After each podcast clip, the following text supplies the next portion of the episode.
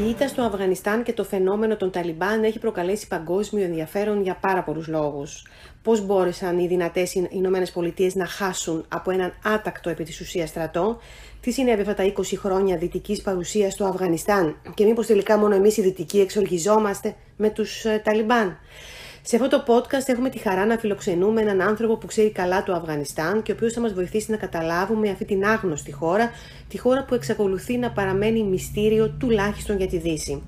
Είναι ο κύριος Σωτήρης Μουσούρης, ο οποίος διετέλεσε αναπληρωτής Γενικός Γραμματέας των Ηνωμένων Εθνών, διετέλεσε επίσης Διευθυντής του Κέντρου Εναντίον των Φιλετικών Διακρίσεων του γνωστού Apartheid και έπαιξε αποφασιστικό ρόλο στην προετοιμασία και διαπραγμάτευση της διακήρυξης της Γενικής Συνέλευσης για την Νότια Αφρική. Όμως, κύριε Μουσούρη, εκτός από όλα αυτά, ήσασταν και απεσταλμένος του Γενικού Γραμματέα για το Αφγανιστάν και το Πακιστάν και συντονιστής της ανθρωπιστικής βοήθειας για το Αφγανιστάν μέχρι το χίλια εννιακόσια ενενήντα πέντε. Είστε επίσης συγγραφέας του βιβλίου «Αφγανιστάν και ξαφνικά οι Ταλιμπάν». Και θέλω, αφού σας καλωσορίσω, να πάρω α, το ερώτημά μου να ξεκινήσει από το βιβλίο σας, από τον τίτλο. Είναι τελικά ξαφνικά οι Ταλιμπάν και πάλι μετά από είκοσι χρόνια? Το χίλια εννιακόσια ενενήντα τέσσερα ήταν ξαφνικά. Αλλά τώρα δυστυχώς είναι μια επιστροφή εφιαλτική. Και το πρόβλημα είναι ότι οι Αφγανοί ξανά εγκαταλείπονται και θεωρώ αυτή την αποχώρηση των Αμερικανικών στρατευμάτων μαζί με το ΝΑΤΟ ότι ήταν ένα ολίσθημα γεωπολιτικό και ηθικό. Εγώ παραιτήθηκα, όπως γράφω στο βιβλίο, τότε όταν είδα τους Ταλιμπάν, οι οποίοι είχαν οργανωθεί, νομίζω, και έχω ενδείξεις γι' αυτό, από τις μυστικές υπηρεσίες του Πακιστάν, την άι ες άι, με σκοπό να εξυπηρετήσουν τα συμφέροντα πολιτικά και γεωπολιτικά του Πακιστάν, το οποίο θέλει να ελέγχει το Αφγανιστάν, καταλαβαίνετε, λόγω Ινδίας κλπ. Και, και εκείνη την εποχή και τα επιχειρηματικά ε, σχέδια, συμφέροντα μιας αμερικανικής εταιρείας που ήθελε να κάνει έναν αγωγό φυσικού αερίου από το Τουρκμενιστάν στο Καράτσι. Έπρεπε να περνάει από το Αφγανιστάν, το οποίο όμως πρέπει να έχει ειρήνη, αλλά εκείνη την εποχή δεν είχε ειρήνη. Υπήρχε ένας εμφύλιος πόλεμος, ο οποίος ε, ε, ξεκίνησε όταν το κομμουνιστικό καθεστώς κατέρευσε. Όταν έφυγαν δηλαδή όταν οι Σοβιετικοί. Έφυγε, μετά τους Σοβιετικούς παρέμεινε ο Ναντζιμπούλα, ο κομμουνιστής πρόεδρος, τρία χρόνια ακόμα.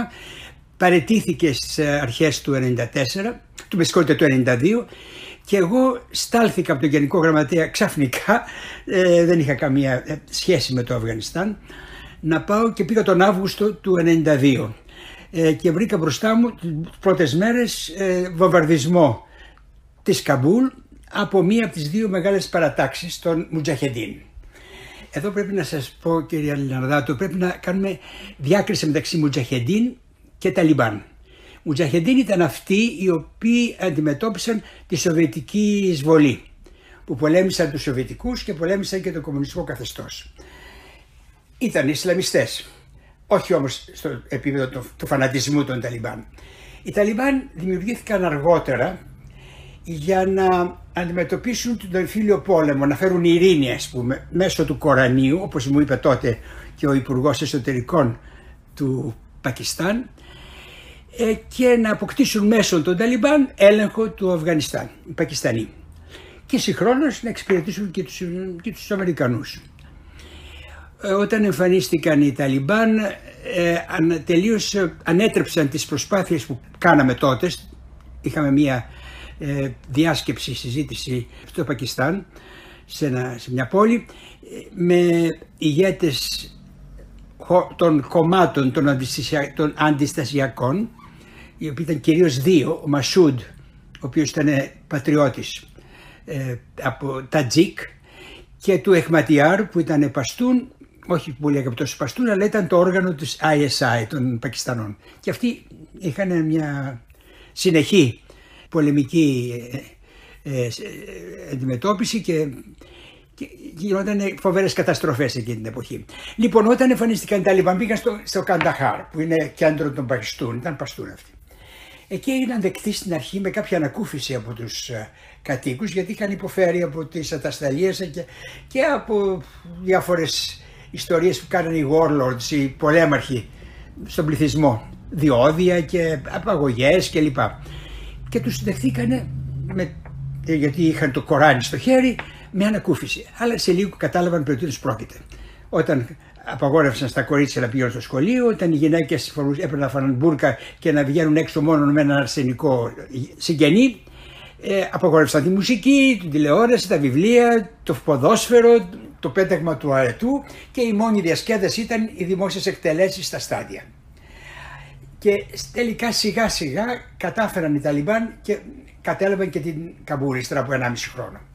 Οι Αμερικανοί τότε δεν αναμίχθηκαν καθόλου και μάλιστα, όπως γράφω στο βιβλίο μου, ε, θεωρούσαν οι Αμερικανοί ότι ήμουνα εναντίον των Ταλιμπάν και καλά είναι που έφυγα, που παραιτήθηκα.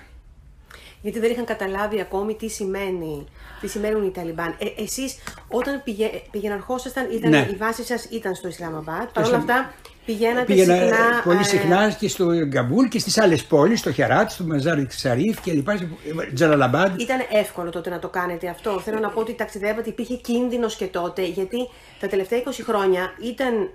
Είναι, ήταν οι Αμερικανοί εκεί, παρόλα αυτά το ΝΑΤΟ, ήταν οι δυτικές δυνάμεις, παρόλα αυτά όμως έχουμε την αίσθηση ότι πάντα το Αφγανιστάν ήταν ένας επικίνδυνος, μια επικίνδυνη την χώρα. Την εποχή που ήμουν εγώ δεν υπήρχαν στρατεύματα ξένα, υπήρχαν μόνο οι Ματζαχεντίνοι οι οποίοι πολεμούσαν μεταξύ τους. Όταν εγώ πετούσα φυσικά με τα δύο, με τα δύο αεροπλανάκια που είχα, τα ολικοφόρα, ε, τους ειδοποιούσα μια μέρα πριν ότι θα κάνω αυτό το ταξίδι, θα πάω αύριο στο Χεράτ. Πέστε μου αν υπάρχει λόγος ασφάλειας να μην πάω. Έριχνα το, την ευθύνη σε αυτούς. Δύο φορές μου είπαν να μην πάω. Διότι υπήρχαν stingers, υπήρχαν αυτοί οι, οι πύραυλοι οι, πύραυλοι, οι οποίοι ακολουθούν yeah. την θερμότητα του αεροπλάνου. Και όπως βλέπετε δεν είχα υποστεί καμία επέζησα. Έχασα όμως δύο-τρεις συναδέλφους σε διάφορες περιπτώσεις. Οπότε δεν ήταν τόσο ασφαλής η κατάσταση. Πώς είναι οι Αφγανοί, κύριε Μουσούρη? Οι Αφγανοί, στο βιβλίο μου γράφω ότι μου θυμίζουν τους κριτικούς όπως τους περιγράφει ο Καζαντζάκης, Καπετάν Μιχάλης κλπ. Που δεν σηκώνουν μίγα στο σπαθί τους. Είναι πατριώτες για την φυλή τους, για τις μεγάλες οικογένειες που έχουν. Είναι φιλόξενοι, κρατάνε το λόγο τους, αλλά είναι και άγριοι και δεν συγχωρούν ε, προδοσίες. Είναι ένας λαός που αποτελείται από πέντε, πέντε φυλές, αλλά το ενδιαφέρον είναι όταν τους ρωτάς τι είσαι, δεν λένε ότι είμαι Τατζίκ ή Ουσμπέκ ή Παστού, λένε πως είμαι Αφγανός. Υπάρχει μια έννοια της εθνικής ενότητος. Παρ' όλα αυτά κατάφεραν ο βασιλιάς, ο οποίος έφυγε το χίλια εννιακόσια εβδομήντα τρία, τον, τον απομάκρυνε ο ξαδελφός του, να έχει φτάσει σε ένα επίπεδο που η ζωή ήταν αρκετά προοδευτική. Οι γυναίκες φορούσαν μίνι, πολλοί Πακιστανοί πηγαίνανε στην Καμπούλ για να περάσουν ωραίο Σαββατοκύριακο. Υπήρχε μία πρόοδος και μία ανοιχτή κοινωνία στις πόλεις τουλάχιστον, όχι στην Ήπεθρο. Λοιπόν, όλα αυτά χαλάσανε όταν άρχισε ο φίλος πόλος μετά την αποχώρηση των Σοβιετικών, γιατί και οι Σοβιετικοί επέτρεψαν στις γυναίκες να δουλεύουν και λοιπά και να κυκλοφορούν όπως θέλουν. Όταν όμως οι οι Μουτζαχεντίν κατάλαβαν την εξουσία παρόλο που γινόταν εμφύλιος πόλεμος, οι γυναίκες λίγο ε, γυρίσανε πίσω στα... Τα δικαιώματά τους περιορίστηκαν. Στα, δεν περιορίστηκαν απόψε δουλειάς, απόψε εμφάνισης θα έλεγα. Ε, άρχισαν να εμφανίζονται οι μπουρκές. Λοιπόν, τότε ε, τα χρόνια που περάσανε οι Ταλιμπάν δεν κατάφεραν να κυριαρχήσουν σε όλο το Αφγανιστάν, γιατί ο Μασούντ, όπως σας είχα πει, τους αντιμετώπιζε και αμυνόταν. Τώρα είναι και ο γιος του στην Παντζίρ Βάλι, ξέρετε. Ναι, είναι η περίφημη Βόρεια Συμμαχία. Ακρι... Είναι ακριβώς, ναι. Ο νέος που όλοι θεωρούν ότι μπορεί να, να σηκώσει τα λάβαρα του. Ο Μασούντ δολοφονήθηκε δύο μέρες πριν γίνει η επίθεση στους δίδυμους πύργους της Νέας Υόρκης. Και καταλαβαίνετε για ποιο λόγο. Για να φύγει κάποιος ο οποίος θα μπορούσε να ήταν σύμμαχος των Αμερικανών. Γιατί περιμέναν ότι οι Αμερικανοί θα προσπαθούσαν να τιμωρήσουν την Αλκάιντα. Όπως και έγινε. Αλλά όταν πήγε ο Μπούς μετά το δύο χιλιάδες ένα με στρατεύματα στο Αφγανιστάν μαζί με άλλους δυτικούς, έβγαλε φυσικά τους Ταλιμπάν από την εξουσία, αλλά δεν τους εξοδοτέρωσε. Άφησε την υπόθεση στη μέση γιατί πήγε στο Ιράκ με ασχολήθηκε με το Ιράκ και άφησε μισή δουλειά στο Αφγανιστάν. Που σημαίνει ότι παρέμειναν οι Ταλιμπάν σε ορισμένα σημεία της χώρας και ξανά, ξανά ανασυγκροτήθηκαν όλα αυτά τα χρόνια. Ε, κύριε Μουσούρη, μπορεί τελικά κάποιος να, να εξολοθρεύσει ανθρώπους οι οποίοι μένουν μόνιμα εκεί, οι οποίοι πιστεύουν σε αυτά που πιστεύουν για την πατρίδα τους και έχουν μια πολύ ισχυρή δύναμη πίσω τους, όπως είναι το Πακιστάν? Γιατί ε, εάν, εάν οι ΗΠΑ δεν αντιπαρατεθούν και με το Πακιστάν, ε, που αποτελεί ένα τεράστιο θέμα, γιατί μην ξεχνάμε ότι και ο Οσάμα Μπιν Λάντεν τελικά ε, οι αμερικανικές δυνάμεις το σκότωσαν στο πακιστανικό έδαφος και όχι στο αφγανικό έδαφος. Άρα ε, μήπως τελικά ε, κάτι δεν έχουμε διαβάσει σωστά? Ε, το ερώτημα είναι ποια σχέση των ΗΠΑ με το Πακιστάν. Ε, το Πακιστάν τώρα είναι χώρα η οποία έχει πυρηνικά όπλα. Αυτό είναι ένα πρόβλημα. Το άλλο είναι ότι φλερτάρει με την Κίνα και ακόμη περισσότερο αυτόν τον καιρό. Και πριν χρειάστηκαν το Πακιστάν για να τροφοδοτούν με όπλα και βοήθεια τους Μουτζαχεντίν, οι οποίοι πολεμούσαν τους Σοβιετικούς. Ξέρετε ότι εισέβαλαν οι Σοβιετικοί και οι Αμερικανοί βρήκαν την ευκαιρία να τιμωρήσουν τους Σοβιετικούς και να πάρουν το αίμα τους πίσω για το Βιετνάμ. Και γινόταν ένας πόλεμος δι' αντιπροσώπων. Χρησιμοποιήθηκαν οι Αφγανοί. Γι' αυτό λέω ότι ήταν ένα ηθικό θέμα η εγκατάλειψη των Αφγανών. Διότι οι Αφγανοί πολεμήσαν αντί των Αμερικανών εναντίον των Σοβιετικών για πολύ καιρό. Και, και καταστράφηκε το Αφγανιστάν τότε. Ε, τότε άρχισε η καταστροφή του Αφγανιστάν. Με τον πόλεμο εναντίον των Σοβιετικών. Και συνεχίστηκε με τον εμφύλιο. Δηλαδή θέλω να πω ότι οι Αμερικανοί είχαν ανάγκη του Πακιστάν τότε. Τότε, ναι. ναι. Κοιτάξτε, και προφανώς και τώρα, επειδή είναι μεγάλη πυρηνική δύναμη, επειδή είναι μια πολυπληθής χώρα, βρίσκεται εκεί που βρίσκεται, ναι. είναι πολύ δύσκολο. Αλλά να... νομίζω πως θα μπορούσαν να τους πιέσουν. Δεν τους πιέσανε. Θα μπορούσαν να τους πιέσουν και τώρα και στο μέλλον. Ο αφγανικός λαός θεωρείται ότι δεν θέλει τους Ταλιμπάν. Μήπως τους θεωρεί σε ένα βαθμό ήρωες? Μήπως θεωρεί ότι, ότι αυτή τη στιγμή δεν μπορεί να είναι μόνιμα ξένες δυνάμεις στο έδαφος του αφγανικό? Ναι, καταλαβαίνω τι θέλετε να πείτε και πραγματικά. Καταρχήν είναι παστούν. Οι μη παστούν δεν αγαπούν τους Ταλιμπάν. Αρχίζουμε από εκεί. Και εκείνοι ιδιαίτερα που δεν τους αγαπούν είναι οι Σιήτες.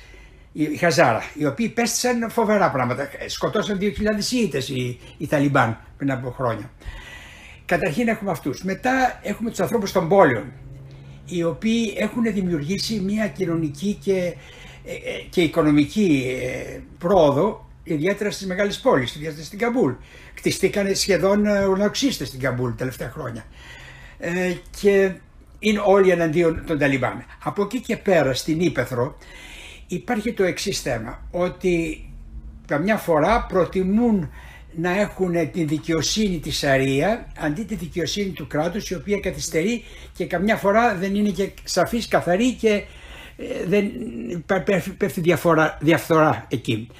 Οι Ταλιμπάν δεν έχουν μεταξύ τους διαφθορά, είναι σπαρτιατικοί στο θέμα αυτό και πολύ, θα έλεγα, αυστηροί και... και αυτό τους δίνει μία έγκλη για μερικούς. Αλλά νομίζω πως η πλειοψηφία των, των Αφγανών δεν τους θέλει. Το γεγονός ότι αργήσαν να καταλάβουν όλο το Αφγανιστάν τότε. Τώρα, αυτό η, η προσφυγιά που γίνεται, που φεύγουν, σημαίνει ότι είναι οι ψήφοι ε, εναντίον του Ταλιμπάν. Θέλουν να φύγουν. Όχι μόνο οι άνθρωποι της Καμπούλ και από άλλες πόλεις. Ε, πώς τα κατάφεραν όμως με τόση πολύ μεγάλη ευκολία σε τόσο μικρό χρονικό διάστημα και με ένα στρατό αφγανικό ε, οργανωμένο καλά, εξοπλισμένο από τις Ηνωμένες Πολιτείες, εκπαιδευμένο από τις Ηνωμένες Πολιτείες, να φτάσουν μέχρι την Καμπούλ με μια περίσσια άνεση, θα έλεγα? Ναι, μήπως είναι το θέμα της διαφθοράς? Ή όχι, οι Αμερικανοί θεωρούν ότι μπορούν να λύσουν όλα με στρατιωτικές λύσεις και εξοδέψανε το ένα τρισεκατομμύριο για το οποίο συζητάνε στο στρατό, τον δικό τους και των α, Αφγανών. Δεν μπορεί να κάνεις από μια μέρα στην άλλη ένα στρατό που, με, που περπατούσαν με παντούφλες και με σαγιονάρες να τους ντύσεις σαν τους Αμερικανούς με τα όπλα και λοιπά, τα βάρη. Δεν ήταν πολύ εύκολο. Δεύτερον, ήταν το θέμα του ηθικού. Όταν βγαίνουν οι Αμερικανοί πριν από ορισμένους μήνες και λένε ε, θα κρατήσει η Καμπούλ ένα μήνα ακόμα ή ένα, δύο μήνες ακόμα πριν μπουν οι Ταλιμπάν. Όταν τα ακούνε αυτό οι Αφγανοί τι θέλετε να κάνουν, να πάνε να σκοτωθούν όταν ξέρουν πως σε δύο μήνες οι Ταλιμπάν θα καταλάβουν την πρωτεύουσά τους, διότι οι Αμερικανοί πλένουν τα χέρια τους και φεύγουν. Ήταν θέμα μοράλ. Και επίσης οι Ταλιμπάν το παίξανε πολύ έξυπνα, διότι έχουν αναπτύξει μια μεγάλη ικανότητα στην διπλωματία, θα έλεγα, στις δημόσιες σχέσεις και στην προπαγάνδα. Πολλούς στρατιώτες τους έλεγαν, αν πολεμήσετε εναντίον μας θα σας συλλάβουμε και θα σας εκτελέσουμε, και το κάνανε. Εάν δεν πολεμήσετε θα σας δώσουμε χαρτζιλί και να πάτε στα χωριά σας. Λοιπόν, το δίλημμα, όταν σου λένε όλοι ότι θα καταρρεύσει το κράτος, οι Αμερικανοί φεύγουν και ο Γκάνι θα φύγει σε ένα μήνα, δύο μήνες, τρεις μήνες, μια εβδομάδα, έτσι συζητούσαν, ότι θα μπουν στην Καμπούλ. Το είχαν πια προαναγγελθέν ότι θα συμβεί. Λοιπόν, πώς θέλει ο στρατός αυτός να πολεμήσει. Άρα μήπως ε, όλοι θα πρέπει να αποδεχτούν ότι οι Ταλιμπάν ήρθαν και θα μείνουν. Θα μείνουν αρκετό καιρό. Πόσο θα μείνουν δεν ξέρω, και πώς θα φερθούν τώρα επίσης δεν ξέρω. Είναι βασικά φο- φονταμενταλιστές, είναι φανατικοί. Απ' την άλλη μεριά, όπως βλέπω, όπως βλέπουν όλοι, έχουν αποκτήσει μια, θα έλεγα, πονηριά, πολιτική, στρατηγική, τακτική, μια τακτική η οποία προσπαθεί να δείξει ότι είναι διαφορετική από την προηγούμενη φορά. Δεν θα κάνουν τις ακρότητες που κάναν πριν. Για να ηρεμήσουν, να ησυχάσει και ο κόσμος του Αφγανιστάν, ο οποίος το θυμάται και φρύτη, οι περισσότεροι, δεν λέμε όλοι, ε, και οι, οι ξένες δυνάμεις. Για να μην αισθάνονται και οι δυτικοί καημένοι μεγάλο έτσι, πρόβλημα συνείδησης ότι εγκαταλείπουν στο σφαγείο των Ταλιμπάν, οι, οι Ταλιμπάν δεν θα σφάξουν. Οπότε. Οικονομικά πώς επιβιώσει. Οικονομικά θα έχουν το όπιο. Με αυτό ζήσανε πριν και με αυτό θα ζήσουν και τώρα, και επίσης έχουν δώσει ορισμένα δικαιώματα για εκμετάλλευση του ορυκτού πλούτου σε διάφορες χώρες και στην Κίνα, η οποία ήδη έχει βάλει πόδι. Λοιπόν, φυσικά έχουν κεφάλαια τα οποία είναι αυτή τη στιγμή παγωμένα, περιμένουν και από την Εθνική Τράπεζα και από το άι εμ εφ να πάρουν βοήθεια και χορήγηση, αλλά δεν νομίζω πως θα γίνει εάν δεν έχουν αναγνωριστεί. Και αυτό με φέρνει στο θέμα το τι πρέπει να κάνουμε τώρα με τους Ταλιμπάν. Οι Ταλιμπάν είναι εκεί. Πώς θα, αν θα είναι όπως ήταν πριν ή θα είναι ελαφρώς καλύτεροι, θα το δούμε. Εκείνο όμως που επήγει είναι η ανθρωπιστική κρίση την οποία έχουμε μπροστά μας. Έρχεται ένας φοβερός χειμώνας. Το Αφγανιστάν είναι μια χώρα η οποία ε, καλλιεργεί σιμιγή είναι πολύ λίγη, πολύ μικρή. Είναι βουνό, είναι άγωνη χώρα σε μεγάλο βαθμό απόψε ως Γεωργίας, ε, και θα έχουμε μια φρικτή καταστροφή, μια πραγματική ανθρωπιστική κρίση και να με... τι πρέπει να κάνουμε. Σας διακόπτω, αλλά θέλω να ρωτήσω ότι οι ΗΠΑ μείνανε τόσο διάστημα εκεί, εκπαίδευσαν στρατό, τρόπους για να ζήσουν αυτοί οι άνθρωποι εκτός από το όπιο τους δώσαν, εναλλακτικές, λοιπόν, λέτε ότι είναι ένα άγωνη γη. Ναι, αυτό... Το ένα τρισεκατομμύριο που, λένε, που ξοδέψανε οι Αμερικανοί, δύο τοις εκατό πήγε σε υποδομές και σε αντιμετώπιση της φτώχειας στο Αφγανιστάν. Καταλάβατε. Το υπόλοιπο πήγε σε στρατιωτικές έξοδα και ο Θεός ξέρει που αλλού, διότι υπήρχαν και πολλοί κοντράκτος που ήρθαν από την Αμερική και κτίσανε και κάνανε και δείξανε. Λοιπόν, όταν μιλάμε για διαφθορά, ας μην ρίχνουμε τη διαφθορά όλοι στους Αφγανούς και στην κυβέρνηση. Άρα τώρα θα χρειαστούν πολύ μεγάλα κονδύλια, λέτε, από, ε, από τις άλλες χώρες για να μπορέσει να στηριχθεί το Αφγανιστάν, τα οποία θα πρέπει να δοθούν στους Ταλιμπάν όμως, έτσι δεν είναι, στην κυβέρνηση του Αφγανιστάν. Ακούστε, ε, ο ΙΕ, όπως, όταν είχα, εγώ ήμουν και συντονιστής ανθρωπιστικής βοήθειας εκεί, μπορεί να δώσει ανθρωπιστική βοήθεια κατευθείαν στους ανθρώπους που έχουν ανάγκη. Δεν χρειάζεται να αναγνωριστεί η κυβέρνηση πριν. Πρέπει να ξεχωρίσουμε ανθρωπιστική βοήθεια από την οικονομική βοήθεια και από τις οικονομικές σχέσεις. Ανθρωπιστική βοήθεια μπορεί να δοθεί χωρίς αναγνώριση των Ταλιμπάν. Πρέπει να επιτρέψουν οι Ταλιμπάν όμως να φτάσει η ανθρωπιστική ναι. βοήθεια απευθείας ε, στους ανθρώπους. Εκεί είναι θέμα του, του Ηνωμένων Εθνών. Τα Ηνωμένα Έθνη τα οποία δυστυχώς δεν έκαναν αυτό που θα μπορούσαν να κάνουν, και σε αυτό δεν φταίει μόνο ο Γενικός Γραμματέας, αλλά είναι και μεγάλες δυνάμεις. Δεν ζητήσαν από τον ΟΗΕ να κάνει κάτι. Ακόμα και την εποχή που ο Biden ανήγγειλε ότι θα φύγουν, τον Απρίλιο, τον περασμένο, ότι θα φύγουν στις, τον Σεπτέμβριο, στις έντεκα Σεπτεμβρίου, τώρα θα φύγουν νωρίτερα, έπρεπε για τη, κατά τη γνώμη μου το Συμβούλιο Ασφαλείας να συνέλθει και εκεί να βρει τρόπο για να συζητήσουν η κυβέρνηση του Γκάνη με τους Ταλιμπάν και με τη συμμετοχή κρατών περιφερειακών και των μεγάλων δυνάμεων μια λύση πολιτική μιας κυβέρνησης. Δυστυχώς δεν έγινε, διότι ο Τραμπ, ο οποίος ήθελε να, αναδείξει, να έχει προεκλογικά μια επιτυχία ότι τελείωσε με το Αφγανιστάν, διαπραγματεύθηκε μέσω ενός ας μην, αγαρακτήριστου Αμερικανο-Αφγανού, του Καλιζάντ, οι Ηνωμένες Πολιτείες κατευθείαν με τους Ταλιμπάν. Και όταν οι Ταλιμπάν αρνήθηκαν να, να επιτρέψουν, να, επιτρέψουν να, να, να συμμετάσχει στη συζήτηση και η κυβέρνηση, η εκλεγμένη του Αφγανιστάν, οι Αμερικανοί υπέκυψαν.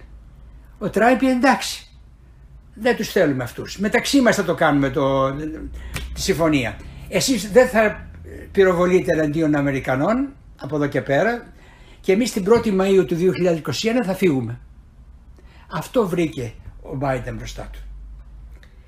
Κύριε Μουσούρη, πηγαίνοντας στο Αφγανιστάν, πηγαίνοντας στις πόλεις, στη Χεράτ, στην Καμπούλ, ο κόσμος πόσο πολύ φτωχός ήταν και τότε, και δεν ξέρω αν έχουν αλλάξει τα πράγματα, βλέποντας τουλάχιστον εμείς από μακριά τις εικόνες. Εγώ, Εσείς το ζήσατε όμως. Εγώ έτυχε σε μια εποχή που γινόταν φίλος πόλεμος και φυσικά καταλαβαίνετε ότι ήταν, η, η, η Καμπούλ ήταν καταστρεμμένη. Έχω φωτογραφίες φοβερές και μερικές έχω βάλει στο βιβλίο μου. Ήταν μια πόλης φάντασμα. Ε, δεν σας είπα και κάτι άλλο που είναι πολύ σημαντικό. Μεταξύ όλων αυτών των ερειπίων ήταν και το μουσείο της Καμπούλ, το οποίο ήταν περίφημο για τις συλλογές που είχε της ελληνιστικής περίοδου, της βουδιστικής, της ισλαμικής κλπ. Όταν μπόρεσα και το επισκέφθηκα, γιατί βέβαια να κάνω διαπραγματεύσεις με διάφορους πολέμαρχους, βρήκα ένα μουσείο που έμοιαζε κάτι εφιαλτικό. Ήτανε, δεν, υπήρχε, δεν υπήρχε οροφή, τεράστιες τρύπες παντού, είχε, το κατακλέψανε, τέλος πάντων ήταν καταστραμμένο. Και όταν πήγα να δω και τα νομίσματα τα ελληνιστικά που μου είπαν πως υπήρχαν στο υπόγειο, ήταν άδεια τα σιρταράκια και ήταν μόνο οι θήκες τους. Λοιπόν, ευτυχώς ο χρυσός που ο Σαριγιαννίδης βρήκε ήταν μέσα στο, στην κεντρική τράπεζα, κάτω από, πίσω από πόρτες σιδερένης με πολλές μυστικές, με πολλά κλειδιά κλπ. Τα οποία δεν μπορέσαν οι Ταλιμπάν την προηγούμενη εποχή να βάλουν χέρι, να μπουν μέσα. Σκοτώσανε δύο ε, θηρορούς ε, υπεύθυνους για να τους πούνε πώς ανοίγουν αυτές, πότε δεν μπορέσαν. Τελικά αυτά τα καταπληκτικά χρυσά αντικείμενα μεταφέρθηκαν όταν ανέλαβε ο Καρζάη πρόεδρος, και εγώ τα είδα στο Παρίσι σε μια έκθεση καταπληκτική. Και είχα πει και στο, στον, στο Μουσείο Μπενάκη, στο φίλο μου τον Άγγελο Δελιβοριά, να κάνει έκθεση και στην Αθήνα, δεν πρόλαβε. Ε, αυτά όλα τώρα μπορεί να καταστραφούν από τους Ταλιμπάν, διότι δεν θέλουν τίποτα που ήταν πριν από την Ισλαμική εποχή. Γι' αυτό κατάστρεψαν και τους, όπως ξέρετε, στο Μπαμιάν, τους Βούδες, που είχα τη χαρά και την τύχη να τους δω όταν υπήρχαν. Γι' αυτό και υπάρχει μεγάλη ανησυχία λοιπόν, τώρα. Και το, το θέμα του πολιτιστικού είναι πάρα πολύ σημαντικό επίσης. Είναι τα ανθρώπινα δικαιώματα των γυναικών, των μειονοτήτων, αλλά πρέπει να προσθέσουμε και της πολιτιστικής κληρονομιάς, το οποίο ανήκουν στην οικουμένη, δεν είναι μόνο οι Αφγανοί υπεύθυνοι γι' αυτό. Άρα πώς βλέπετε το μέλλον του Αφγανιστάν, είστε απαισιόδοξος? Είμαι απαισιόδοξος, ναι.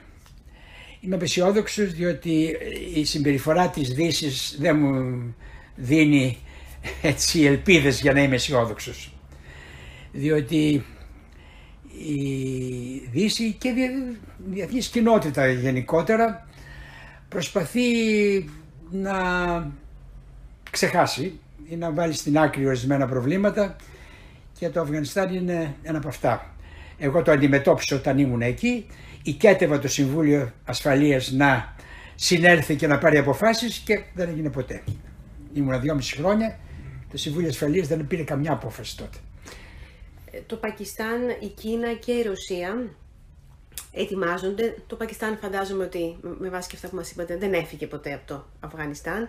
Ε, Κίνα και Ρωσία μπαίνουν τώρα μέσα. Α, από αυτές τις δυνάμεις δεν θα μπορούσε επίσης να ασκηθεί πίεση στους Ταλιμπάν?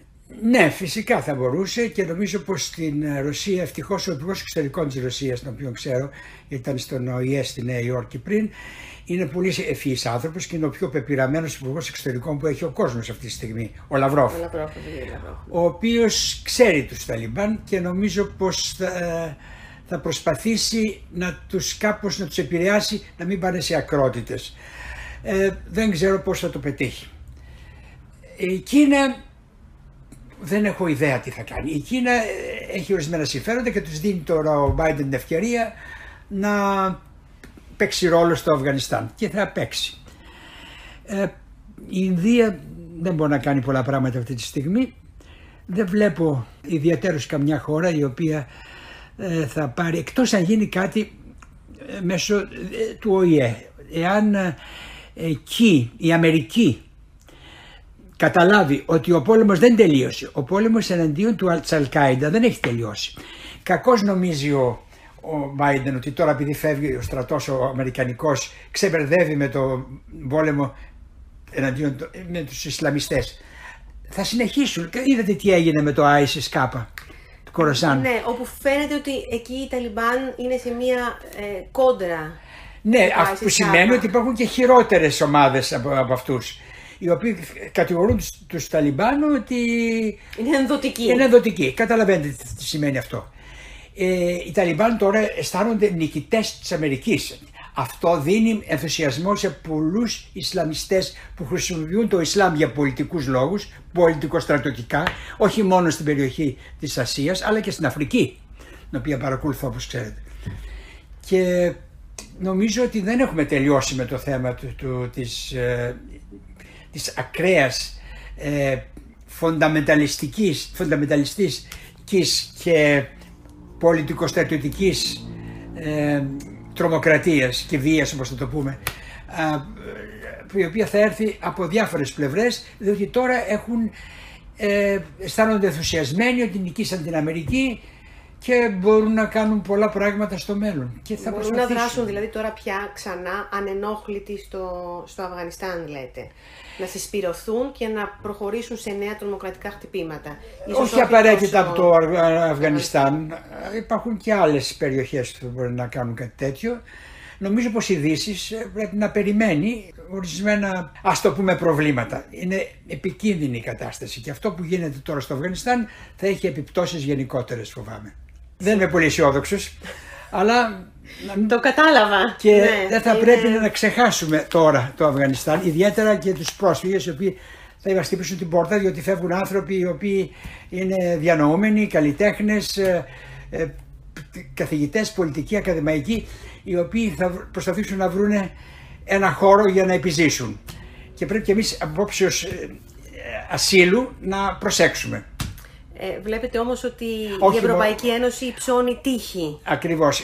Και είναι, είναι ντροπή για την Ευρωπαϊκή Ένωση αυτή η αντίδραση. Ναι, θεωρείτε δηλαδή ότι θα έπρεπε. Καλά, να... η Ευρώπη έχει, έχει και αυτή ευθύνες, και... αλλά αυτό είναι μια άλλη ιστορία για μια άλλη φορά. Εννοείται ότι έχει μεγάλες ευθύνες και για το Αφγανιστάν, γιατί ήταν παρούσα εκεί βέβαια η Ευρώπη. Φυσικά. Αλλά τώρα νομίζω ότι ένιψε τα σχήρα στις πιο γρήγορα και από ό,τι το κάνανε. Ναι, κατα... Εκείνο που με ενόχλησε είναι ότι είπε ο Biden ότι δεν πήγαμε εκεί για nation building. Τι κάνανε είκοσι χρόνια. είκοσι χρόνια με τόσα λεφτά και με τόσες, όχι μόνο αμερικανικές, αλλά και άλλες δυνάμεις. Οι δεν... Βρετανοί ήταν εκεί, οι Γάλλοι ναι, ήταν εκεί, οι Γερμανοί ήταν εκεί. Προσπαθήσανε να, κάνουν, να επηρεάσουν μια κυβέρνηση να είναι πιο αποδοτική, πιο efficient, πιο...